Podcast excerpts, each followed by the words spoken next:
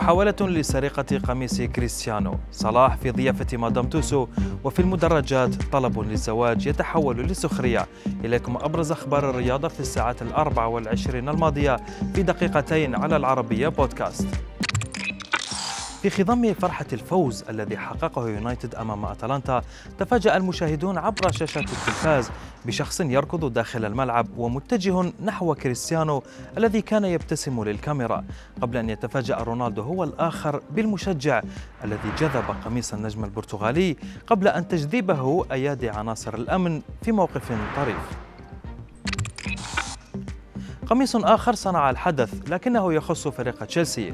هو إصدار خاص من النادي بعد فوزه بدور أبطال أوروبا الموسم الماضي.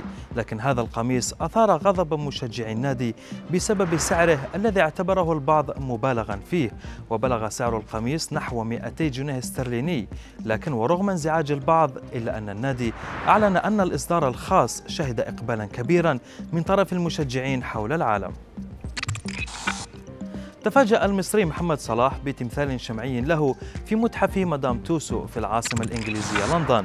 وأصبح صلاح أحدث المشاهير الذين انضموا إلى المتحف وبدا مو مندهشا بسبب الشبه الكبير بينه وبين التمثال.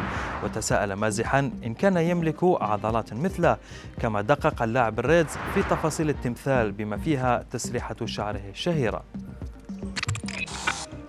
وفي الدوري الأمريكي لم يفوت نادي لوس أنجلوس جالاكسي الفرصة للسخرية من أحد مشجعي فريق هيوستن دينامو حيث نشر لوس أنجلوس فيديو على تويتر التقطه أحد الجماهير في المدرجات يبرز مشجعا لنادي هيوستن وهو يطلب يد صديقته للزواج وقبل أن يتلقى الإجابة.